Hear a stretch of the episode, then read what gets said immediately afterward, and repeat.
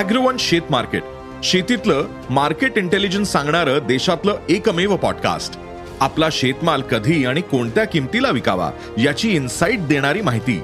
स्थानिक आणि आंतरराष्ट्रीय घडामोडींचा बाजारावर होणारा परिणाम शेतमालाच्या दरातील चढ उतार मार्केट ट्रेंड यांचा उलगडा.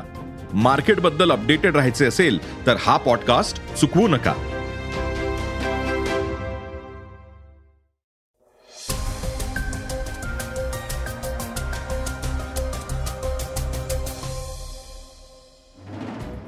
दररोज ऑफिस आणि घर आणि इतर सर्व व्याप सांभाळताना तुम्ही थकून जाता?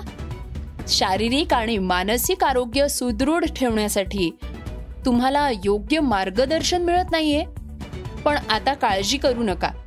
कारण सकाळ माध्यम समूह तुमच्यासाठी घेऊन येतोय एक खास उपक्रम. तुमची ही गरज ओळखून we are in this together या मोहिमेचं सकाळनं आयोजन केलंय. यामध्ये तीन दिवसाचा स्वास्थ्यम हा उपक्रम राबवला जाणार आहे. ख्यातनाम कवी आणि व्याख्याते कुमार विश्वास बॉलिवूड अभिनेत्री शिल्पा शेट्टी यांच्यासह विविध विषयातली तज्ज्ञ मंडळी इथं मार्गदर्शन करणार आहेत. त्यामुळं या उपक्रमाचा जरूर लाभ घ्या. पण कधी आणि कुठे? नऊ ते अकरा डिसेंबर या काळात पुण्यात चार ठिकाणी स्वास्थ्यम पार पडणार आहे.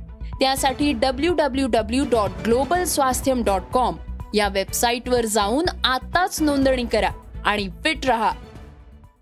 नमस्कार मी गौरी कुबेर.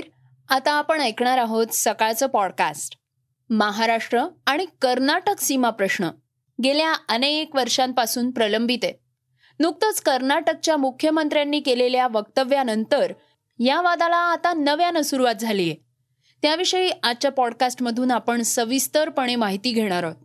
स्मार्टफोन वापरकर्त्यांना लवकरच बनावट कॉल्स आणि एस एम एसपासून सुटका होणार आहे. याबद्दलही आपण ऐकणार आहोत. आज चर्चेतील बातमीमध्ये केंद्रीय मंत्री मंगल प्रभात लोढा यांनी शिवछत्रपती महाराजांबद्दल आक्षेपार्ह वक्तव्य केलंय. ते काय म्हणालेत हेही आपण जाणून घेणार आहोत. श्रोत्यांनो आता सुरुवात करूयात आजच्या पहिल्या बातमीला. भारतीय रिझर्व्ह बँकेकडून लॉन्च केल्या जाणाऱ्या रिटेल डिजिटल रुपयाबाबत वेगवेगळ्या प्रकारची चर्चा आहे. याचा पहिला पायलट प्रोजेक्ट सुरू होणार आहे. यात रुपयाचं निर्माण डिस्ट्रीब्युशन रिटेल वापर यांच्या संपूर्ण प्रक्रियेचं टेस्टिंग केलं जाणार आहे. यापूर्वी केंद्रीय बँकेनं एक नोव्हेंबरला होलसेल ट्रान्झॅक्शनसाठी डिजिटल रुपया लॉन्च केला होता. रिझर्व्ह बँकेनं या डिजिटल करन्सीला सेंट्रल बँक डिजिटल करन्सी नाव दिलंय. एक डिसेंबरपासून ठराविक ठिकाणी हा रुपया चलनात आणला जाणार आहे. यात ग्राहकापासून ते व्यापाऱ्यांपर्यंतचा समावेश असणार आहे. सेंट्रल बँक डिजिटल करन्सी भारतीय रिझर्व्ह बँकेकडून आणल्या जाणाऱ्या करन्सी नोटांचं डिजिटल स्वरूप असणार आहे. ही करन्सी नोटांप्रमाणेच पूर्ण वैध समजली जाणार आहे. याचा वापर व्यवहारासाठी केला जाईल. पायलट प्रोजेक्टमध्ये आठ बँकांचा समावेश आहे. पण पहिल्या स्तराची सुरुवात ही देशातल्या चार शहरात SBI I C I C I yes bank आणि I D F C first बँकांच्या माध्यमातून होणार आहे. यानंतर bank of Baroda union bank of India H D F C bank Kotak Mahindra bank या पायलट प्रोजेक्टमध्ये सहभागी असणार आहेत. श्रोत्यांनो कर्नाटकशी संबंधित एक महत्वाची बातमी आता आपण ऐकूयात. महाराष्ट्र आणि कर्नाटक सीमा प्रश्न गेल्या अनेक वर्षांपासून प्रलंबित आहे. नुकतंच कर्नाटकच्या मुख्यमंत्र्यांनी केलेल्या वक्तव्यानंतर या वादाला आता नव्यानं सुरुवात झालीय. मात्र तुम्हाला हे माहितीये का की भारतात असूनही कर्नाटकचा वेगळा झेंडा आहे? नुकताच हा झेंडा जत तालुक्यात काही जण घेऊन फिरताना दिसून आले होते. आज आपण भारतात असूनही कर्नाटकचा वेगळा झेंडा का? आता याबाबत आपण अधिक जाणून घेऊयात. आपल्या भारताची खासियत ही विविधतेतली एकता आहे. असं असलं तरी सध्या महाराष्ट्र कर्नाटक सीमावाद या एकतेला धक्का पोचवणार आहे का? असा सवाल उपस्थित होतोय.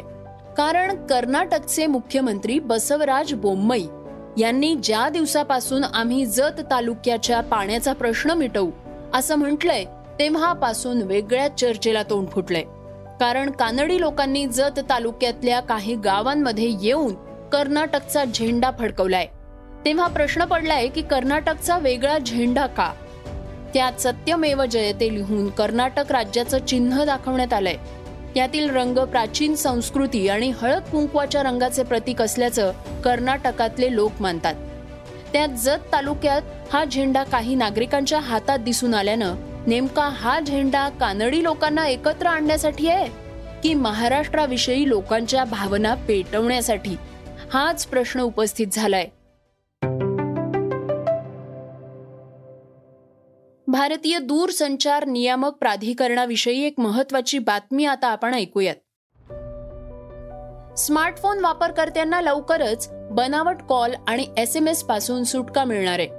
यासाठी भारतीय दूरसंचार नियामक प्राधिकरण अर्थात टी आर ए आयकडून नवीन तंत्रज्ञानावर काम सुरू करण्यात आलंय.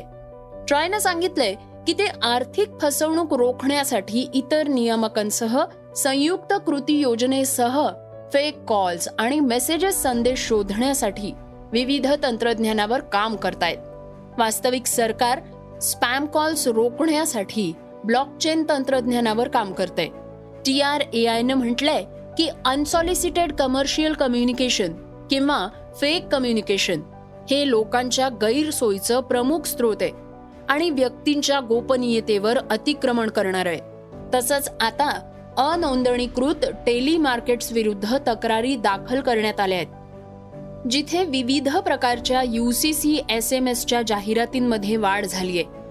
या व्यतिरिक्त युसीसी कॉल ही देखील एक चिंतेची बाब आहे ज्याला युसीसी एस एम एसच्या बरोबरीनं हाताळलं जाणं आवश्यक आहे.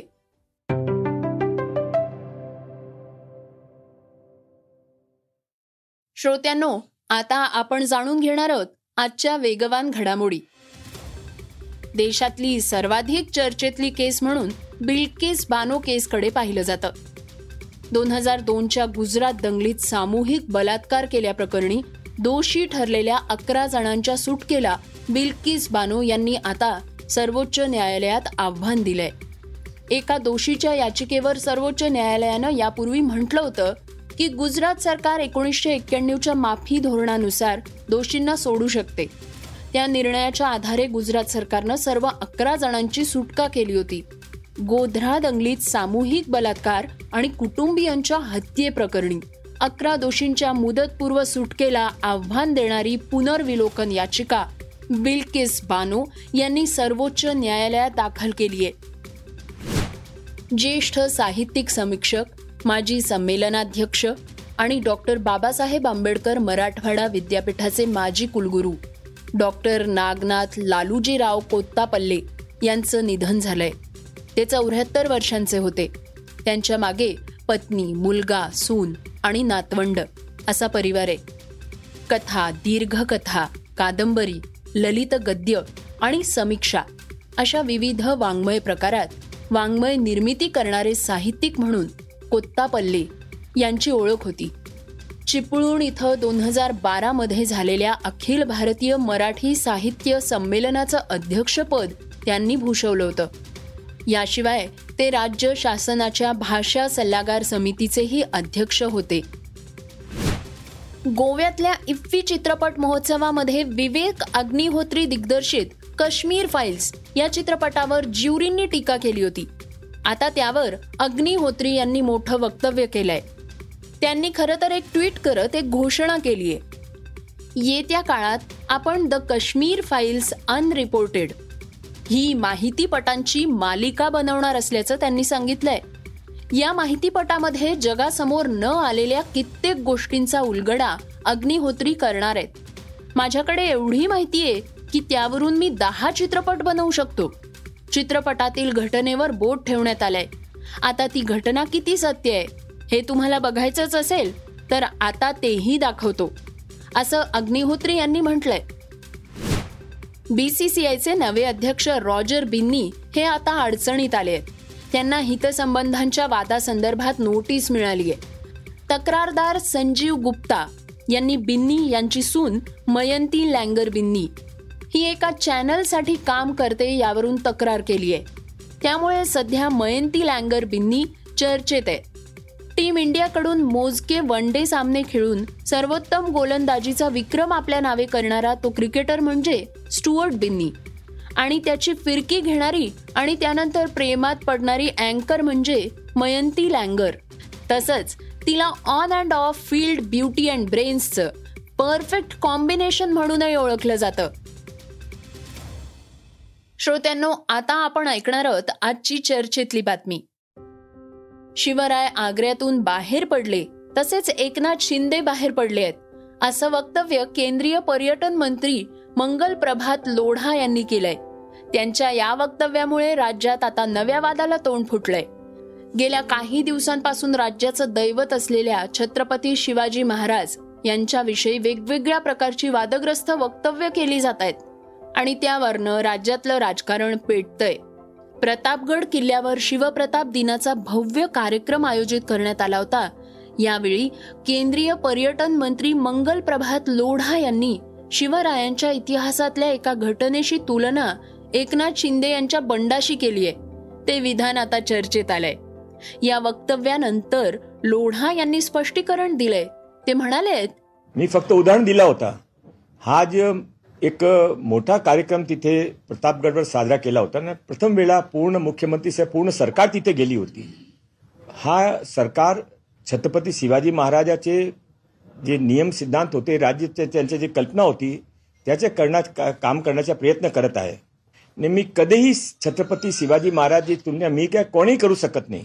छत्रपती शिवाजी महाराजाचे उदाहरण आपण लहान मुलाने पण देतो. तर मी उदाहरण दिला होता. हा माझे मागे माझ्या काय उद्देश आहे तुलनाचा ना होता माझी सर्वांना हात जोडून विनंती आहे की या काय राजनीतीचा विषय नाही आहे. हा एक कार्यक्रम होता. कार्यक्रममध्ये मी एक उदाहरण दिला. कृपया करून तुम्ही हा यावर राजनीती बंद करावा. तुम्ही काय केले काय नाही केले मी ते सांगणार नाही. कधी उभे राहिले ते सत्र अफजल खानचे तिथे मोठा अनियमित काम झाला. कोर्टाने आदेश तुम्ही कसं नाही काढले? तुम्ही छत्रपती शिवाजीवर इतका प्रेम होता ना. काही तुम्ही काढले आमची सरकार अजून काढले.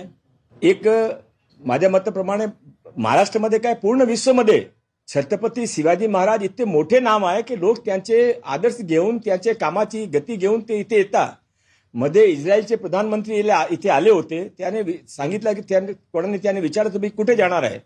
त्याने सांगितलं की मी शिवाजी छत्रपती शिवाजी महाराज रायगड किल्ल्यावर जाणार आहे. कशासाठी?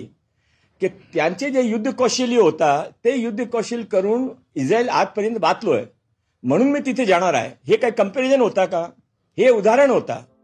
मंगल प्रभात लोढा यांच्या वक्तव्यानंतर विरोधकांकडून टीका करण्यात येते. माजी उपमुख्यमंत्री अजित पवार खासदार डॉक्टर अमोल कोल्हे आदित्य ठाकरे अमोल मिटकरी यांनी याचा निषेध केलाय.